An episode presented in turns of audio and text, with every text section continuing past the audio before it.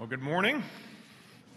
We want to welcome you to Redeemer on this uh, kind of foggy morning uh, here, but we uh, recognize uh, the beauty of the Lord in whatever weather He provides to us. In Michigan, it can change in five minutes. So maybe it'll be sunny and blue skies before we're done with worship today. You never know. Well, if you are visiting with us, we uh, hope that you can uh, get connected with us in a few other ways. Uh, one of the ways we ask you to do that is to text the word welcome to that number that's on the screen. Uh, and if you prefer paper, there's a uh, Connect card in the uh, pocket in front of you. If you just fill that out, put it in the offering plate. It just helps us to know that you are with us. If you'd like to write down prayer requests, we'd love to be able to pray for you and whatever your needs might be. Uh, right after our worship service, we have our kids' choir, and then we also have, right after that, our uh, adult uh, choir rehearsal for our Christmas celebration, and I uh, would hope that you can uh, participate in that. And uh, as we think about uh, Christmas time, we do have our giving tree in the foyer, and I would love for you to be a part of uh, helping out some local families during this Christmas season. the cards are hanging on the tree, and if you would bring those wrapped presents back um, by next Sunday, the 18th, then we would greatly appreciate your help with that. Uh, on Sunday evening, next Sunday the 18th, is our um, Christmas uh, praise service. Uh, wonderful opportunity to invite friends, uh, coworkers, family members uh, to be with us. This is going to be our, our main. Um, our biggest uh, Christmas celebration with music and everything, and hope you can be a part of that.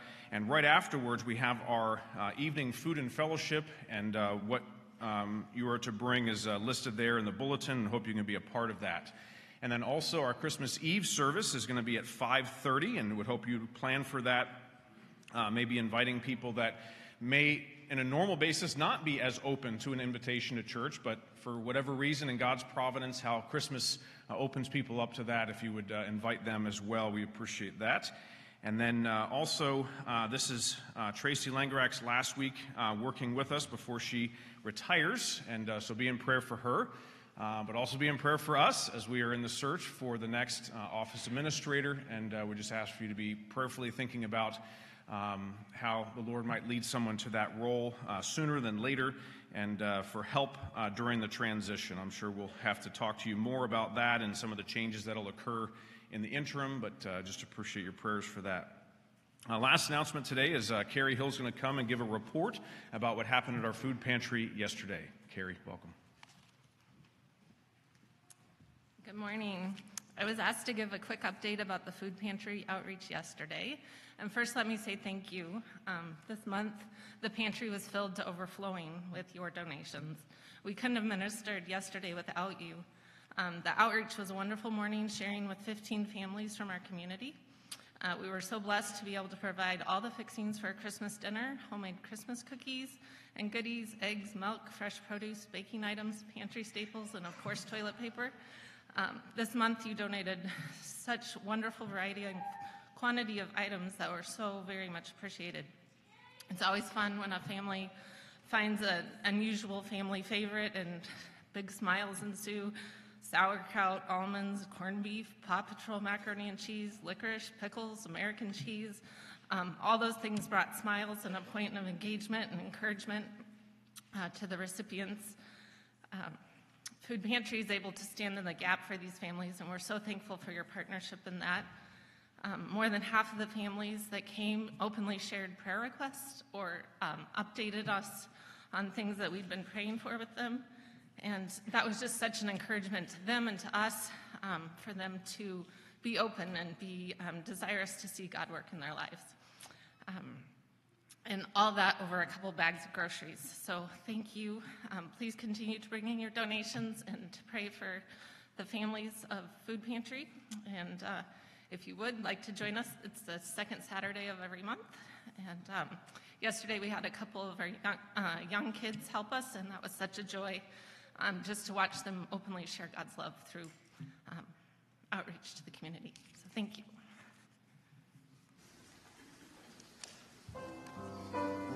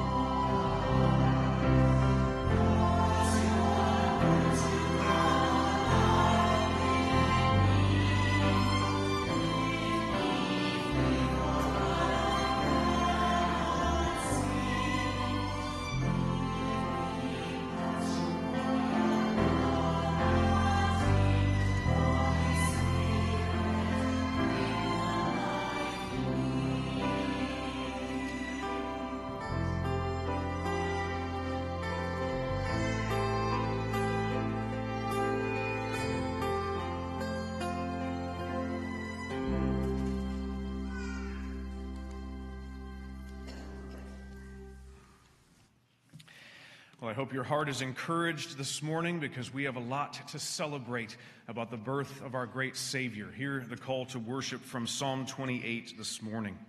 Blessed be the Lord, for he has heard the voice of my pleas for mercy.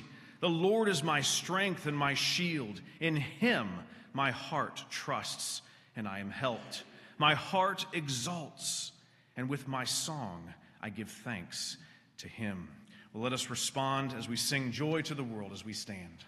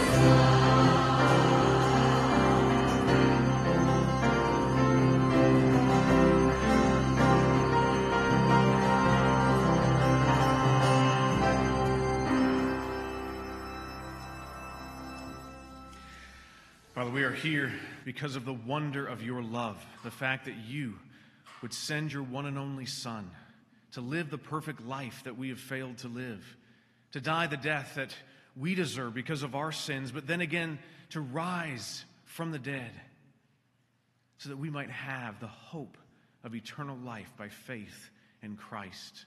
What a glorious gift that you would give, even of your one and only Son. And we ask that as your Spirit is at work in our hearts and in our minds and in our lives and in our families and throughout our church and this community, Lord, that you would demonstrate your work in us and through us, and that we would be the hands and feet of Jesus as you impact the world with your gospel. We pray it for your glory's sake. Amen.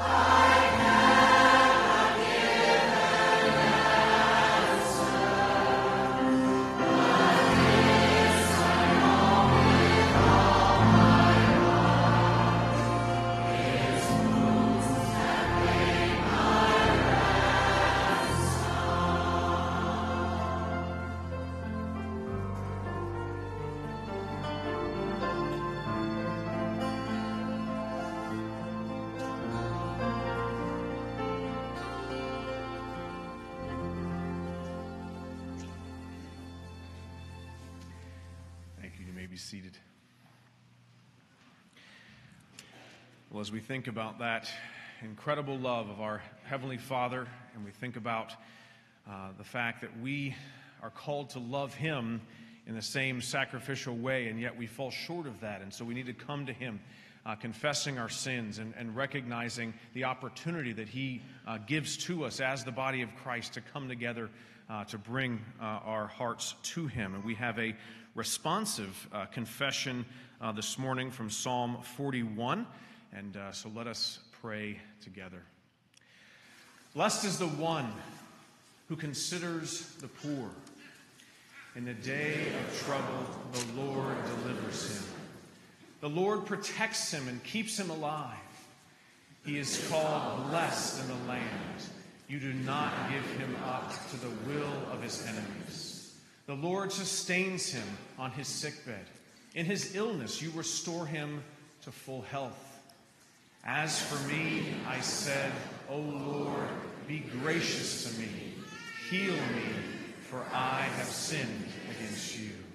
And so we take this time now to have a uh, private time of personal confession as we come before our God in silent prayer.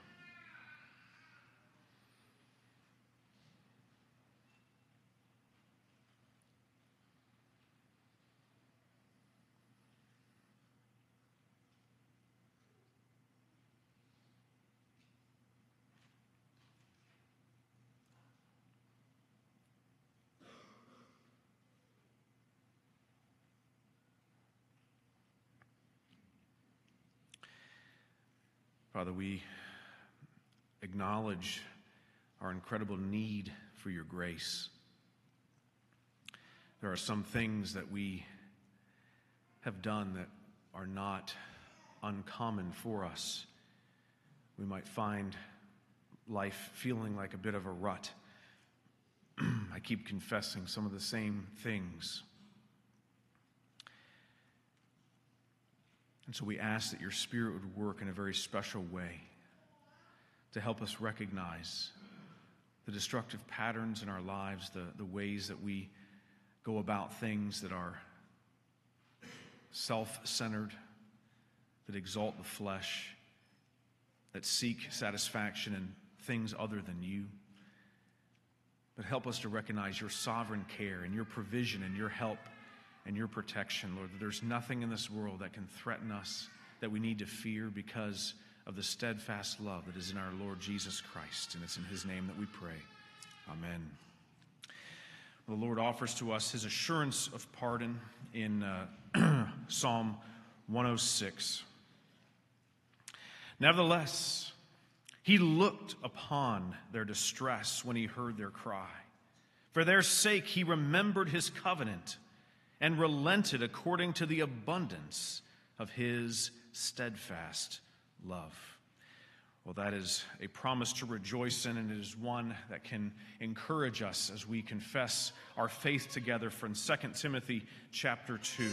Let us confess our faith. Here is a trustworthy saying If we died with him, we will also live with him. If we endure, we will also reign with him. If we disown him, he will also disown us. If we are faithless, he will remain faithful, for he cannot disown himself. Well, let us respond in song as we stand to sing. Hark the herald, angels sing.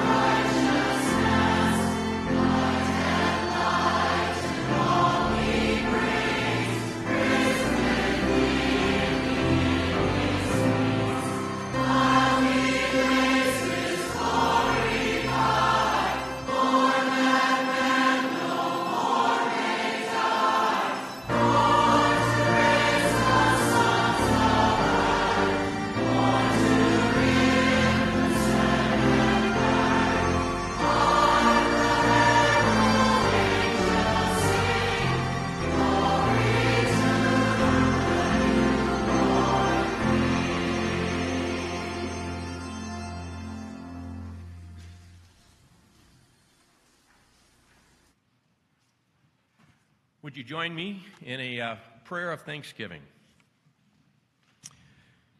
Dear Lord, as you say in Psalms, come and see what God has done, his awesome deeds for mankind. In this Christmas season, Lord, we think of you sending your Son, sending Jesus. What an awesome deed for mankind. We would ask, Lord, that we would respond in faith and belief. We have so many things to be thankful for, Lord. One of the little things this morning is we're thankful for heat in our sanctuary. And yet, Lord, we know there are many people throughout this world, your believers, your followers, who may not have heat. They may not have air conditioning. Many worship in places without walls, often without roofs. Many don't even have a place they can call their church. Many of them, Lord, are under persecution, and yet we know that you love them that you care for them. And we'd ask, Lord, that in our ease, we would still worship you and realize you are the giver of all things. We're thankful for a bountiful harvest again this year in our area and in our nation. We'd ask, Lord, that it would be used to feed ourselves, our families, but also feed our neighbors, and actually, Lord, the entire world. We're thankful this morning for all the people that participate throughout the week and also on a day like today. Many people who are behind the scenes to put this service together for the music, the audio, the visual, the live streaming, the messages. We are just so thankful, Lord, for your servants, and we'd ask that you'd continue to bless them as they bless us. We're thankful for blessings on our families, Lord. We've heard so many stories of health and healing. And Lord, even when prayers are not answered the way that we would like, we know that you are there. We may not understand it, but Lord, we know that you will make all things right. This morning we ask that you bless the offering as it's taken. We ask, Lord, that uh, it is a, just a small token of what you've given us. None of this is ours, it's yours, and we just give a small token of it back, Lord. But we are so grateful for how you have blessed us beyond measure. Be with Pastor Jeff this morning as he brings his message to us, your message to us. We'd ask that you would keep our hearts open, our ears attentive, and ask us, Lord, to see how, again, your word is so applicable and desirable and important for our lives. We'd ask that you'd bless us in the rest of the service. In thy name we pray. Amen. The offering will be taken.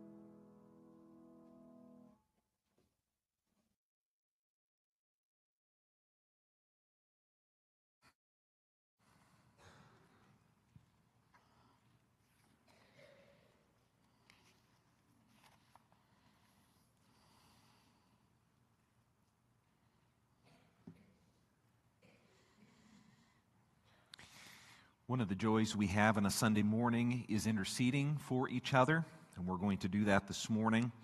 There are some folks who are mentioned in the bulletin, and you're encouraged to pray for them during the week. If you would like your name added, please contact the office, and we'll be happy to pray for you either individually, privately, if you prefer that, or if you'd like to be added to this list, we'll certainly do that. Would you join your heart with me in praying together?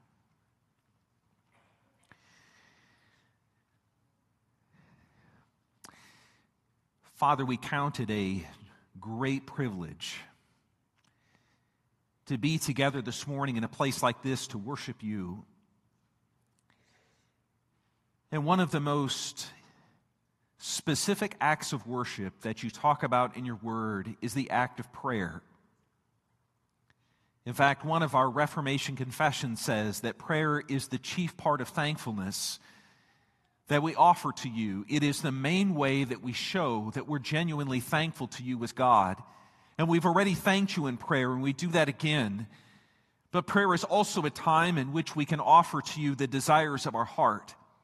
And you've promised to listen and to hear us. You said, even more than our earthly parents who long to give us what we need, you are a Father in heaven who not only longs to give us what we need, you know exactly what is best for us.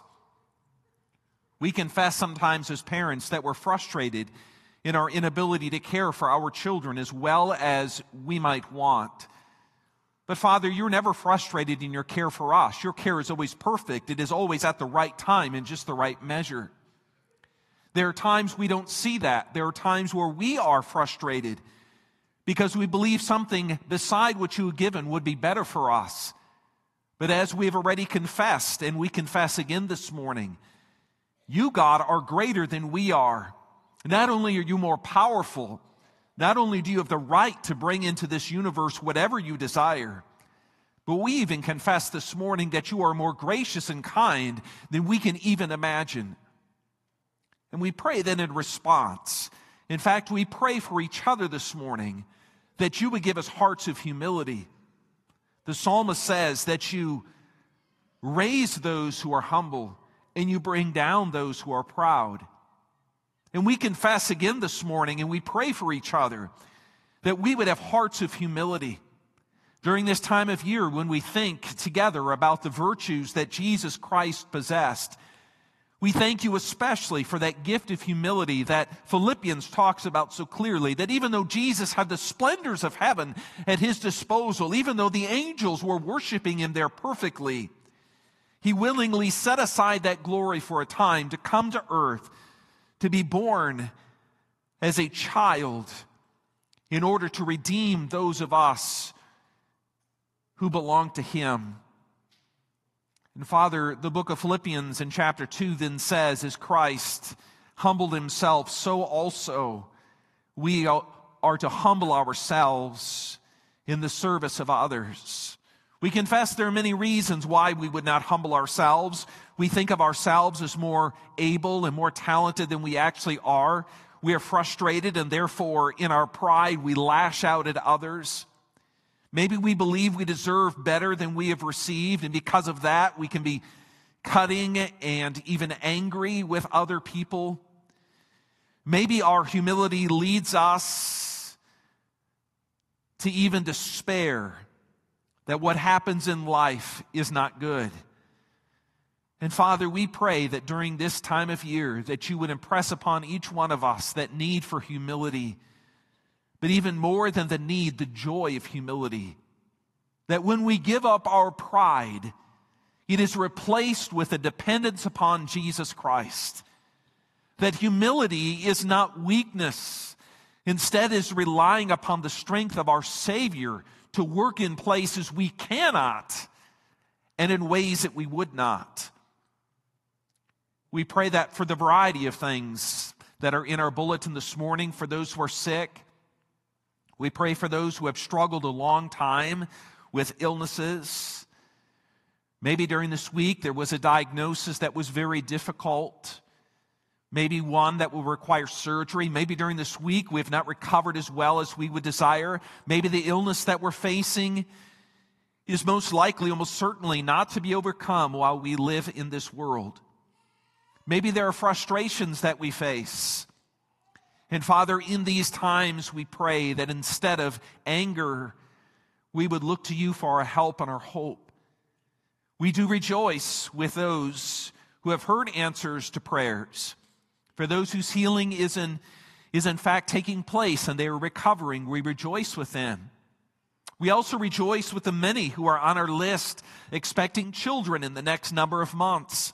Lord, you've been very good to us as a congregation in blessing us not, not only with families and with singles, with those who are married, those who are not, but also with children and also those who are older and mature. We rejoice, Lord, that you've given us so good, that you blessed us with so much good.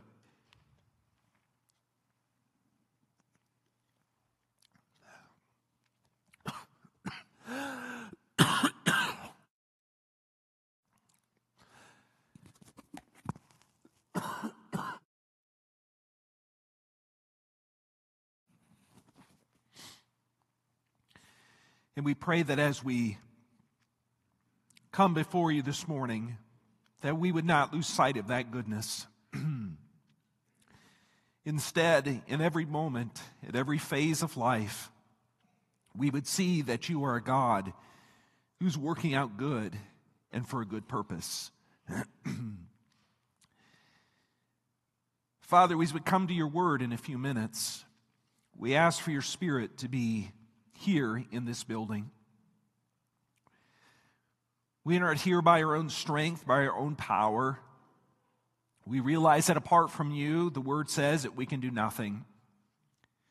But when your spirit is here, when Jesus Christ is here by his spirit, then you can take dead, hard hearts and you can make them alive. You can refreshen us. You can give us hope.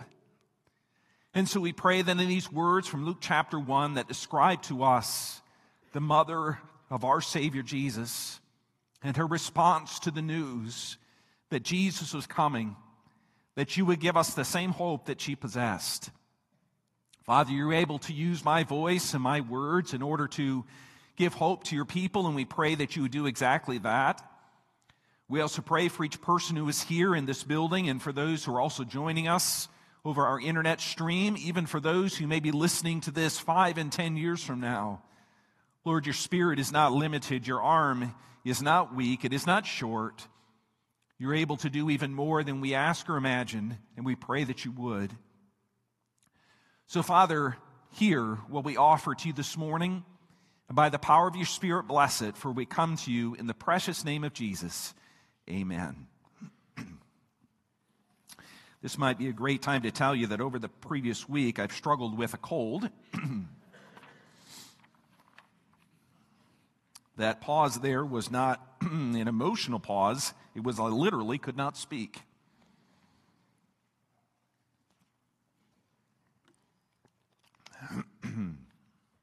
I trust that the Lord will give me a strong voice to preach this word to you this morning.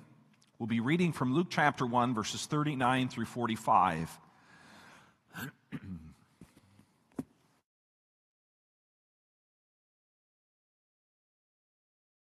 Luke chapter 1, verses 39 through 45. If you've been here in previous weeks, you know that we've been preaching through the Gospel of Luke in anticipation of the time that we as a church and as a culture celebrate Christmas. And tonight we come to these words. Hear these words as they are given to us by the Spirit of God. In those days, Mary arose and went with haste into the hill country to a town in Judah. And she entered the house of Zechariah and greeted Elizabeth. And when Elizabeth heard the greeting of Mary, the baby leaped in her womb, and Elizabeth was filled with the Holy Spirit. And she exclaimed with a loud cry, Blessed are you among women, and blessed is the fruit of your womb. And why is this granted to me that the mother of my Lord should come to me? For behold, when the sound of your greeting came to my ears, the baby in my womb leaped for joy. And blessed is she who believed that there would be a fulfillment of what was spoken to her from the Lord. These are God's words to us this morning. May He bless us as we hear them proclaimed. Sometimes some of the hardest things for us to see are the things that are right in front of us, the things that should be more, most obvious. I'm going to take a little risk this morning as I begin this sermon by asking you the following question, and I don't mean to be trite in doing so. Perhaps you've heard about this particular riddle. I'm going to ask it to you, and I want you to follow along as I ask. Imagine that there is a tub in front of you, and with that tub, there are three implements there is a bucket, there is a ladle, and there is a spoon. And I ask you to empty the tub. You might choose the bucket first, thinking that's the quickest way to empty the tub. Then you might think that when I get to the bottom, the bucket won't fit into the corners of the tub, so maybe I'll use the spoon. Or maybe you'll decide really the best way to empty that tub is by just using the ladle. It splits the difference. But what if I were to tell you that the best way to empty the tub is simply to pull the plug? Sometimes the most obvious things are the ones that we miss. In this, this sermon this morning, I want to give you one of the obvious truths of the incarnation. It is a truth that becomes apparent in Mary traveling to see her relative Elizabeth, and it is especially apparent in the words that Elizabeth speaks to Mary. And this obvious truth that I want to speak to this morning is summarized in this way. In fact, you'll be able to repeat it in your mind, and I'm hoping you'll repeat it not only this morning, but you'll repeat it in your mind as you're listening to me. You'll repeat it during the rest of today. You'll repeat it tomorrow. You'll repeat it during this entire holiday season. And if the Lord wills, you'll repeat this for days and weeks and months and perhaps years to come Maybe it's the thing that you repeat to yourself in the very loneliest and difficult times. Maybe even at the moment when you are moving from this world to the next. What is this thing that is this obvious truth? The thing that we can so easily miss in what I'm about to explain from Luke chapter 1. It's this. All that this passage is saying is simply that Mary is weak and that Jesus is strong. Or to put it in a slightly more tidy fashion, she is weak, but he is strong. She is weak, but he is strong. Now, in order for me to explain that to you, I want to focus on both parts of that little saying, she is weak and he is strong. First, by talking about she is weak. Now, in order to understand these verses from chapter 1, you have to understand what has come before. Mary, as you might remember, is a relatively young woman, probably a teenager. She has had the appearance of Gabriel to her, the angel that is named in the Old Testament as a messenger of God who comes to bring important, life altering news, has appeared to Mary and has told her that she will be the one through whom the hope of Israel and of all the world will arrive. You can imagine this startling response that she gives. She asks, How in the world is this possible? And in the previous section that we talked about last week, the answer is the Holy Spirit will come upon you, the power of the Almighty will overshadow you, and the one who is born of you is not merely a human being. This is your Savior. This is God Himself. This is the Redeemer. Now, after hearing that news, what would you imagine that Mary would do? We know from other Gospels that Joseph also receives a visitation from an angel to explain to him that what is happening to Mary is not something that is illicit, that he should not put her away, but this child would be Jesus Christ. This is the promise, the promised one of the Old Testament. Not to fear, not to grow anxious, but to instead go ahead and marry this woman, Mary. But in this passage, you'll notice that Luke does not record the angel coming to Joseph. Instead, he focuses on Mary. And after Mary receives this news, after the angel says to her, the one that you will give birth to is the Messiah, and this is possible only because of the power of the Spirit, it says in verse 29, or 39, in those days Mary arose and went with haste into the hill country to see her relative Elizabeth. Now I want you to consider for just a moment something you may have missed in reading this story before. If Mary was in the Old Testament, if Mary was a young woman in the Old Testament who is found to be pregnant and she was not married, do you know what would have happened to Mary? The seventh commandment says, You shall not commit adultery. It's one of the ten words that God spoke to his, his people Israel from the mountain. He said, You shall not commit adultery. To commit adultery is contrary to my will. It breaks the sacred oath between a husband and wife. You shall not commit adultery. And so seriously, was that treated in the Old Testament that if someone was found to have committed adultery, they could be killed. They could be stoned. That Mary was carrying a child and was not married was a very difficult thing. Now, by the time that we read this story, those Old Testament laws did not function in the same way, but you can imagine the way others in her community may have perceived her. Perhaps you can think of time in your own life, or maybe in the life of someone that you know, that they were expecting a child and they were not married. I can remember early on in ministry meeting a couple who were in their 30s. And they were describing to me that they were going to celebrate their anniversary. And I asked how many.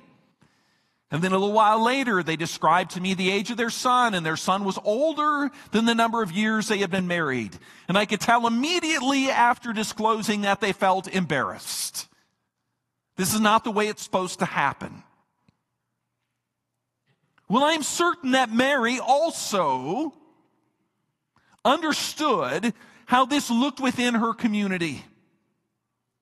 Maybe that's the obvious thing that we don't see as clearly when we read from Luke chapter 1. That this young woman who has received this great promise was a woman who was in a difficult circumstance is perhaps viewed by others before the law and also before her community.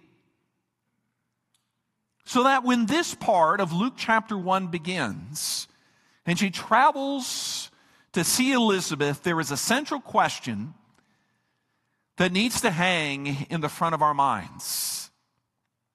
And that is, why is she going to visit Elizabeth?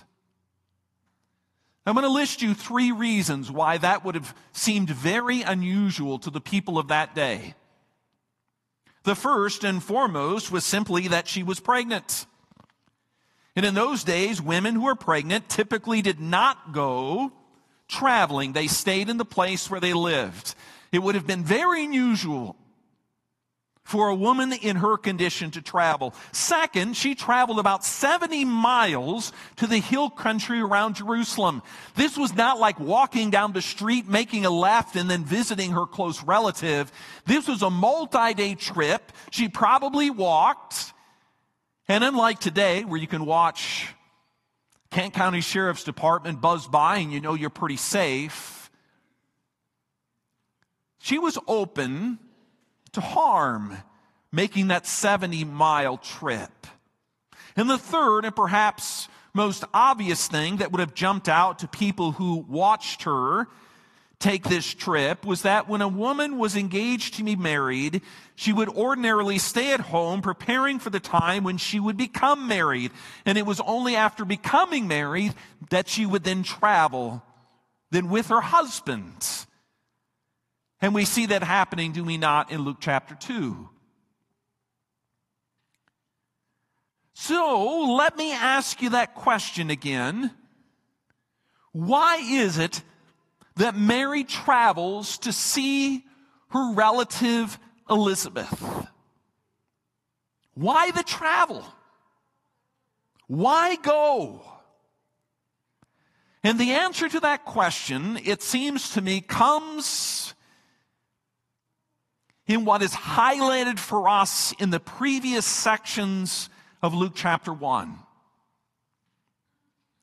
And is also highlighted for us at the end of our section, the one I just read in verse 45,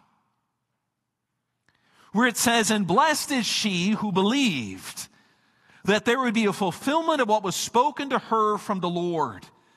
The critical word in our section is the word believe. And it is built upon the promise that she heard from the angel that not only was she expecting, her Elizabeth, her relative, was expecting as well. You might call what she is doing a journey of faith. She is going to see if the promise that she heard from the angel about her cousin, her relative, the one who is also expecting, if that is really true. She wants to go and see for herself, to behold, or the words that the angel spoke, words that are true. She's going in order for her faith in the words of this angel, really in the words of God, to be confirmed. If you think perhaps I'm making too much out of that, I would simply point your attention to the previous part of Luke chapter 1, where after making this promise, that the child that she would bear would be the son of David, Mary asked the angel the question, How will this be since I am a virgin? This would not be the first time that she asked a question of that sort. This would simply be a confirmation that the questions she was asking and the truth that God was speaking through the angels was actually true. If I can just put it this way, Mary in this story is not a character of extreme faith. As much as she might be lauded in certain parts of Christendom as the one to whom we might go and appreciate because of her position as the mother of Jesus Christ, there is nothing in this story at this point that would tell us that is true. It is not Mary who is highlighted here. It is not her faith, her strength. It is not that she is one that we should emulate. It is rather Mary who wants to know are the words of this angel true? Can I believe that what is spoken is true? It is for that reason that I said to you this morning that if you want to understand this passage, you should ask the question, or rather think to yourself, this phrase, she is weak but he is strong. Now, when you consider the passage from this perspective, what happens when she arrives at Elizabeth's home begins to take more color. You begin to see it more fully.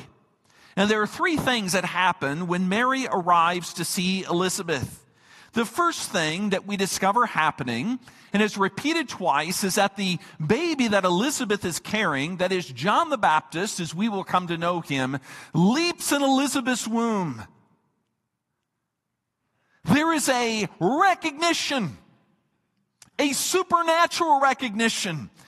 When the voice of Mary is heard by Elizabeth and this unborn child, that there is something supernatural here in play.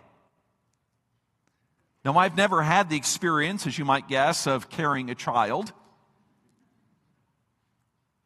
For those of you who have had, that have carried a child, you know at a certain point, maybe even if I'm speaking, you might be carrying a child and that little boy or girl is kicking, or maybe the elbow is pushing out. Or I can remember when my wife was expecting, sometimes the baby having hiccups and being able to feel that. What's happening in this passage, Elizabeth recognizes, is more than the usual stretching of a child. This is something that can only happen This recognition is more than just a child who is being in womb, stretching and, and growing and, and trying to figure out how to, how to move in womb. No, what Elizabeth says is that this child recognizes the voice of Mary as the mother of our Lord.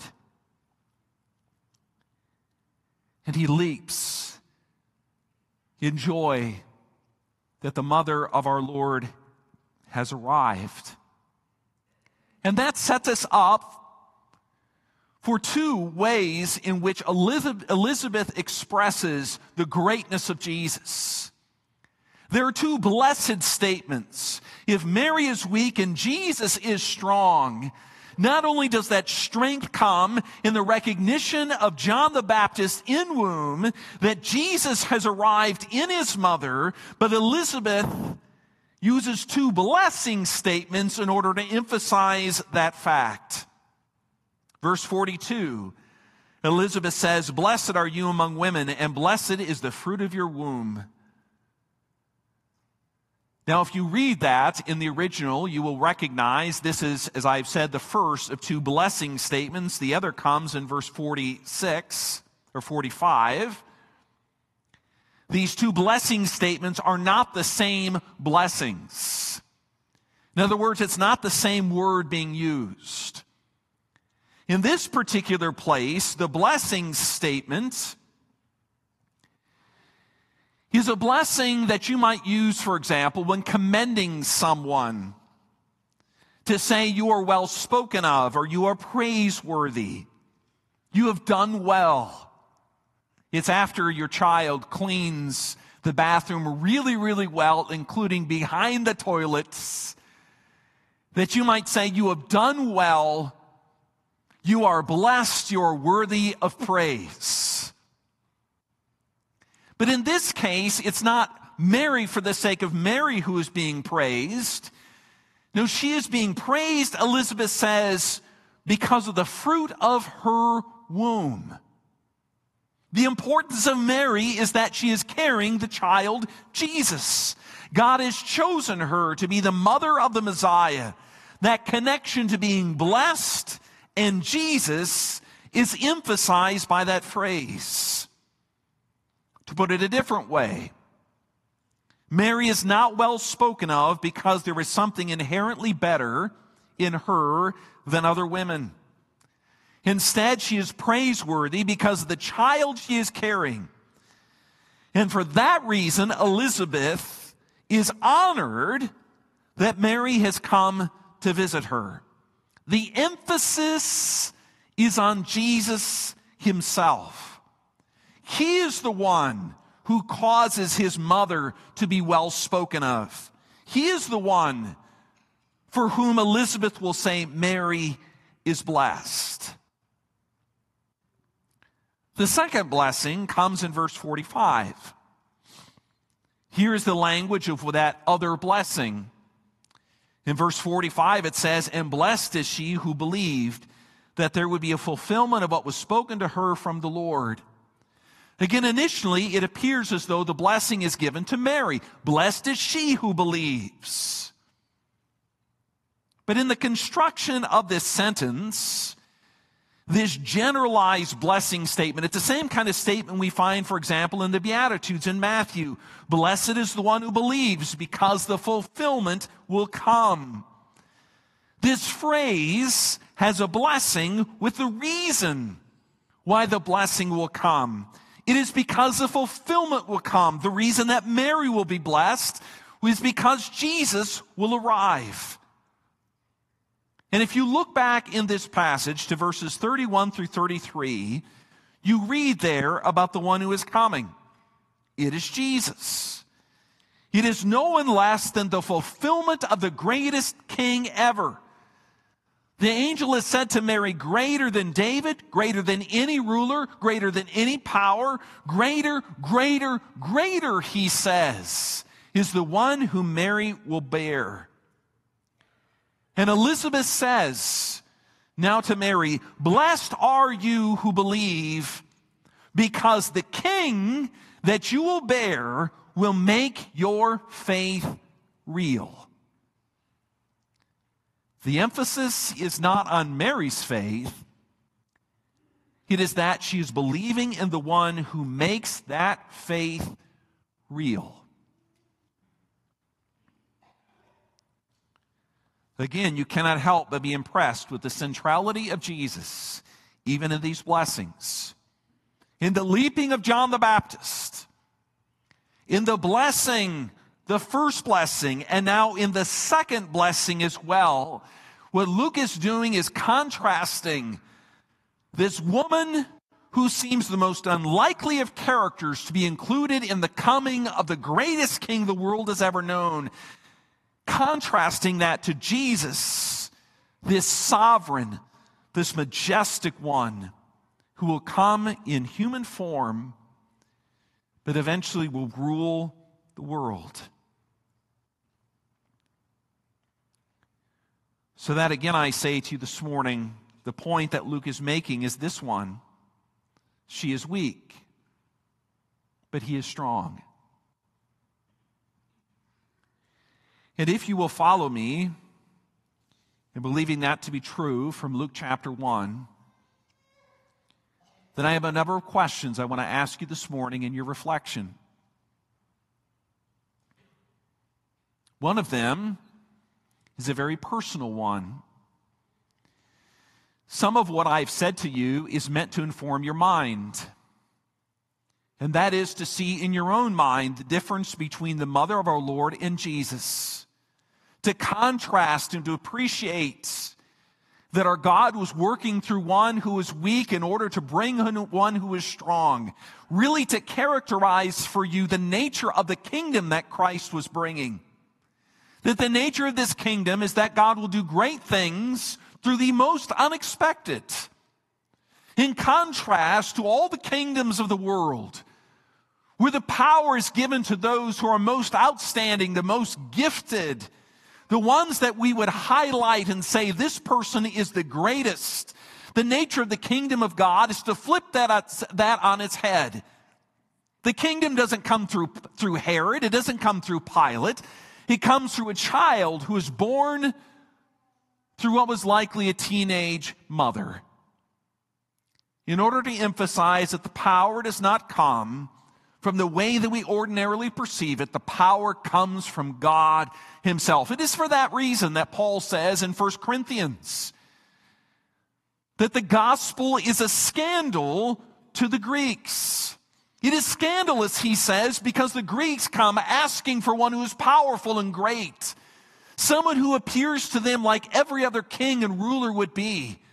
And Paul says, but here's the nature of the gospel not through what is great, not what through is powerful, not what impresses us externally, but through a humble child who works from the inside out, who transforms the human heart, who does not work to force as every other religion would do, but works to transform, to bring a willing spirit, to turn us into a disciple a follower of the King.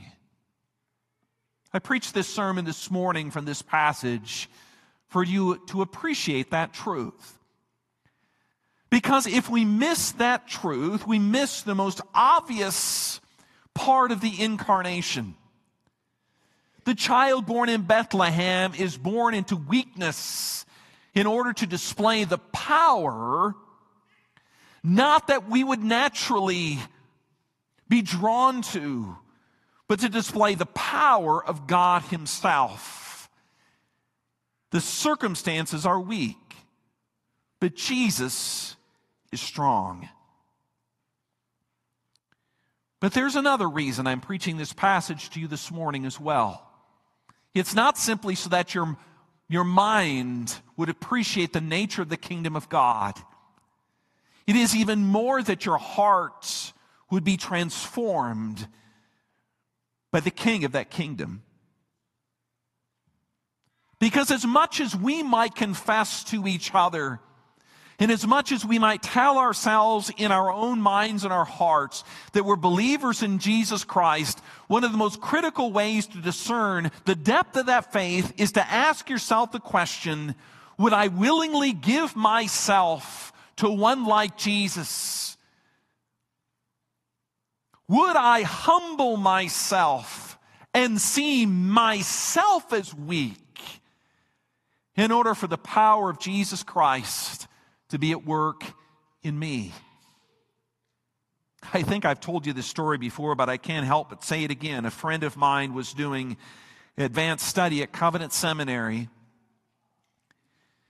And he went to ask a professor who had written a number of homiletic books, how to preach sermons, about how much a pastor should disclose during a sermon. He called him on the phone. He said, Here's what I want to ask you. I want to ask you, how much you talk about weaknesses when you're preaching? The professor, the homiletic professor on the other end said, You have to be very careful about that. My friend said, Why? He said, If you talk about people's weaknesses during sermons, they might be very hesitant to speak to you during the week. My friend said, No, that's not what I'm asking. I'm not asking about others people's weaknesses. I'm asking about my own. How much of my own weaknesses should I disclose? And the homiletic professor said, Be very careful about that. Because nobody wants to follow a loser. In many ways, Jesus Christ can be viewed by our culture not to be crass or derogatory of our Savior as a loser. He does not have an army that we can see at his disposal. He does not have money upon money upon money as many world powers do. He is a child who is born in humble circumstances into a kingdom that eventually will rule over every kingdom. Daniel says that kingdom will become larger and larger and larger until it overcomes every kingdom. But the way in which that kingdom is viewed now the way that kingdom appears to many is small. It is building, it is growing, but it is a kingdom unlike any other kingdom.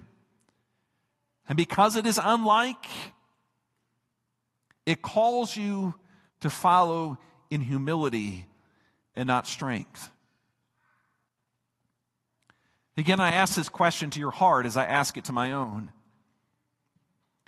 Are you willing to be weak in order for him to be strong? The apostle said in 2 Corinthians 5 that he would magnify his weakness, that the power of Christ would be seen through him. In fact, he goes further than that. He says, I will glory in my weakness, because when I am weak, then he is strong. In a very simple way, in Luke chapter 1, verses 39 through 45, the gospel writer, in a subtle but clear way, gives us a picture of Mary as the one who is weak. And he does that this morning so that I can proclaim to you the simple truth that she is weak. I am weak. You are weak. But Jesus Christ is strong. That is your hope, my friend. That is my hope. And that is the hope of the world. Amen. Father, in whatever way your Spirit chooses to work this morning, we are thankful. We're thankful for the way it may disquiet some of us because we come here with pride. And we need to be shaken. We need to hear that pride is antithetical to the gospel. Others of us come here with wounded hearts, heavy hearts, looking at ourselves as those who have never accomplished much, those who are frustrated, those who need a great deal of help. And this morning's sermon is meant to encourage those of us who are bowed down, those who are humble in our hearts and our minds and are looking for help.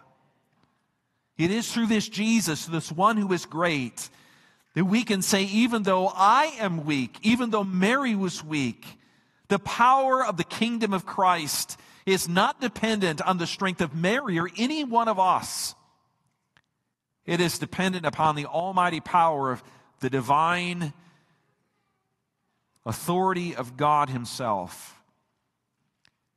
And so we can humble ourselves with absolute confidence, not worried about how others will perceive us, not trying to grab onto everything in this life with both hands, but to say, in whatever way, Lord, you've equipped me to serve you, in whatever way you've asked me to give myself for the sake of others, I do so without hesitation. Father, may that be the joy of our hearts, for we ask in Jesus' name, amen.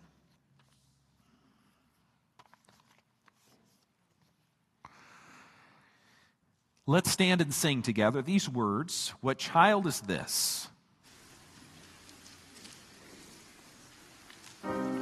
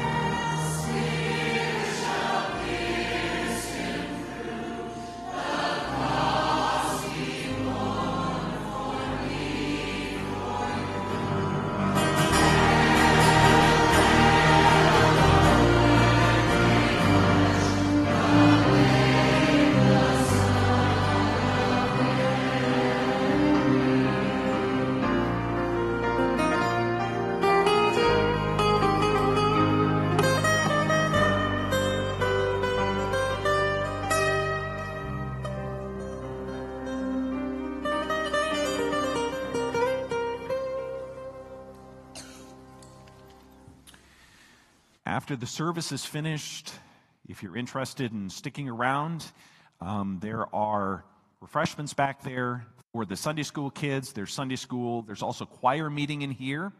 So if you're interested in discussing this morning's sermon, you can go all the way to the end of the um, of the uh, educational wing. There's a room at the end. I'll be in there, and you can ask or comment, and I'll be happy to discuss it with you. Receive God's blessing now as we leave worship with these words.